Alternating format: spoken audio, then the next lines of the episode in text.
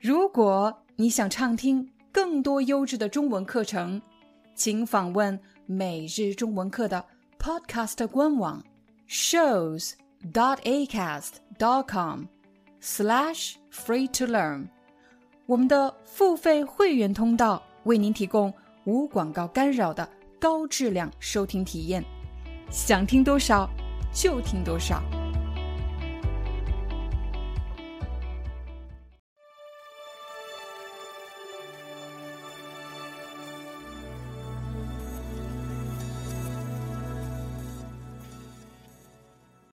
嗨，大家好，欢迎大家来到今天的中文课，我是你们的中文老师廖丹。在今天的视频里，我想和大家讨论的话题是：如果我们想在口语表达中有比较好的表现，背诵范文这种办法有效吗？最近我们收到了一些留言，有朋友问。每日中文课可不可以给大家多提供一些高级口语的范文？什么叫范文呢？范其实是范例，也就是示范一个例子；文文章，也就是写好的模板、写好的例子。如果有了这些范文，大家在课后背诵一下，是不是在口语中就可以有更好的表现了呢？其实我和大家一样。我也曾经为英语的高级口语考试想尽了各种办法，比如我曾经背过例句、背过词汇、背过范文，但是这些办法对我来说并不奏效。并不奏效的意思其实就是不起作用的意思。也许你会问一些英语或者中文通过高级水平考试的人，你问他们：你们是怎么获得这么高的分数的？也许他们会说，是因为我背了很多词汇，是因为我看了很多范文。但是就我个人的经验来说，背范文并不是他们获得高分的真正原因。很可能有的朋友就要问了：廖老师，我们一直都是这么准备的，我的老师也是这么告诉我的。如果你觉得背范文没作用，那怎么样才能提高口语表达能力呢？在这里，我给大家看一张雷达图。雷达图这个词是由英语翻译而来的。这张雷达图是由七个点组成的，每一个点都对应着一种口语表达相关的能力。当我们说到口语表达能力的时候，我们大致会想到。两种类型的口语表达，第一种是日常的生活场景，是一种社交的场景，比如你和朋友、同事聊天，聊一些日常的话题，一问一答的形式。还有一种口语表达，其实是针对某个话题阐述自己的观点，表达你的想法的能力，所以一般用于正式的会议，或者是。在公开的场合讲话这样的情景，而在我们的高级口语考试中，其实考察的是在正式的场合表达自己的观点、论述观点的能力。而大家现在看到的这张雷达图上写着“语言表达能力”，其实指的是在正式的场合表达自己的想法、表达观点的能力，而不是指日常的对话能力。其实一提到口语表达能力，很多人想到的前三个最重要的因素是词汇量、句型还有发音。但是如果你仔细观察一下你周围的、你身边的那些善于表达观点、善于表达想法的人，他们首先具备的能力是什么呢？他们首先具备的是。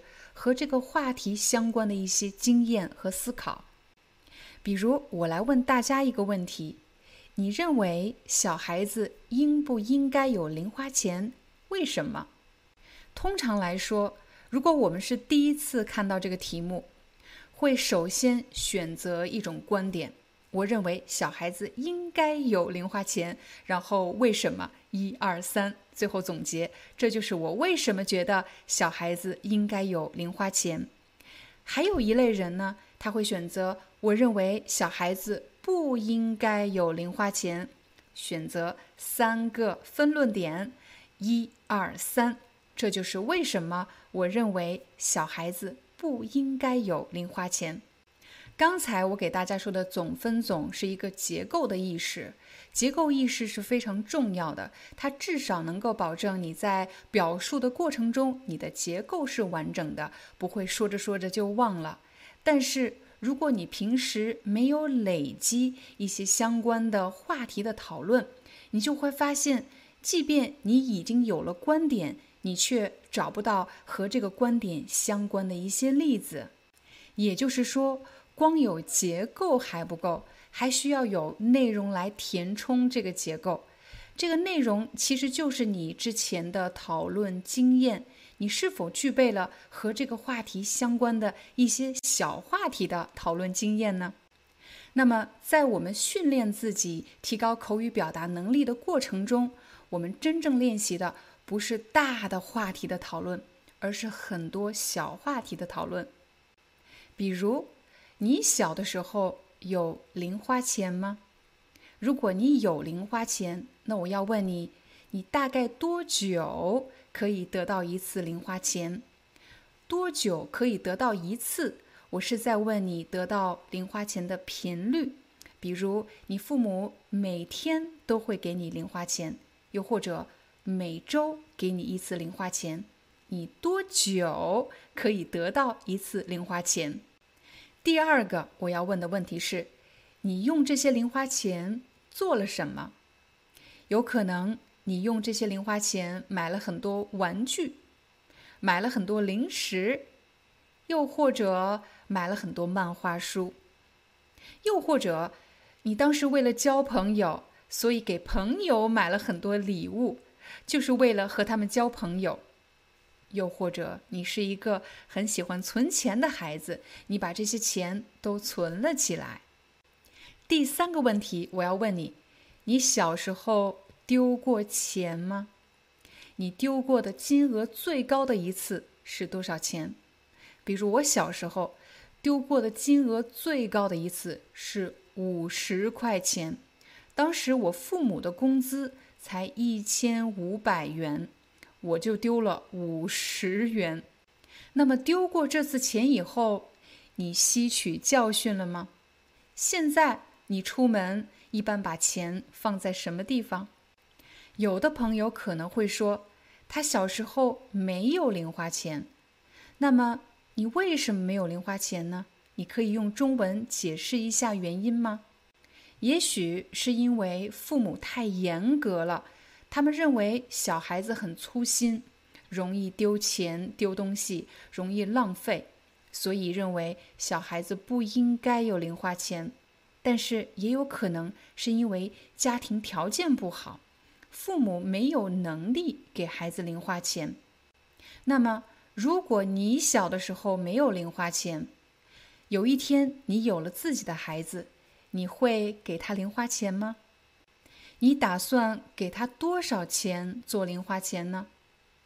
那么这些零花钱是你直接给他们，还是希望他们帮你做一些家务、做一些事情来赚取这些零花钱呢？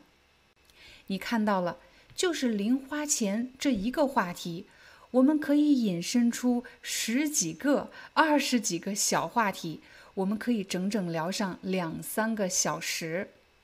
而正是因为这些小的话题可以帮助你累积相关的词汇以及句型的表达，正是因为有了这些思考，有了这些讨论的经验，那么当你在举例的时候就会变得非常容易。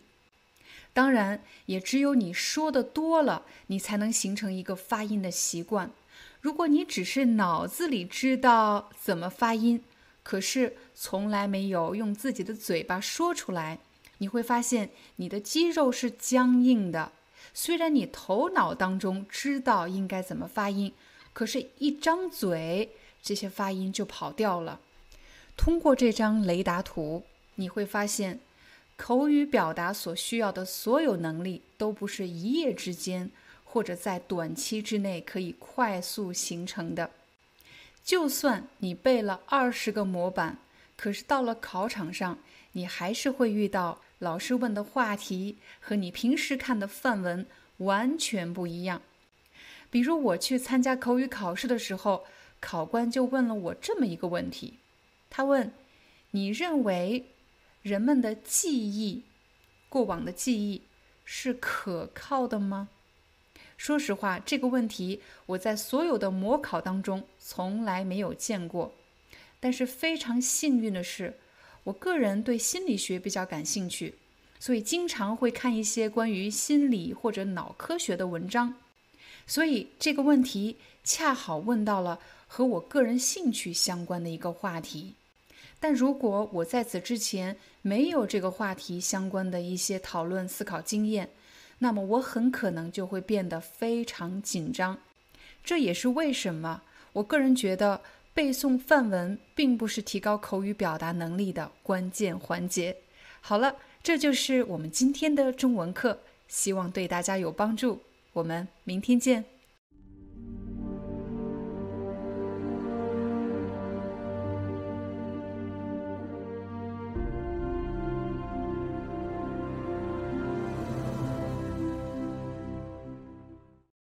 Hi, I'm your Chinese teacher, Liao Dan. Thank you so much for listening to 每日中文课. If you're looking for more lessons, please visit our podcaster website. Here's a link shows.acast.com slash free to learn.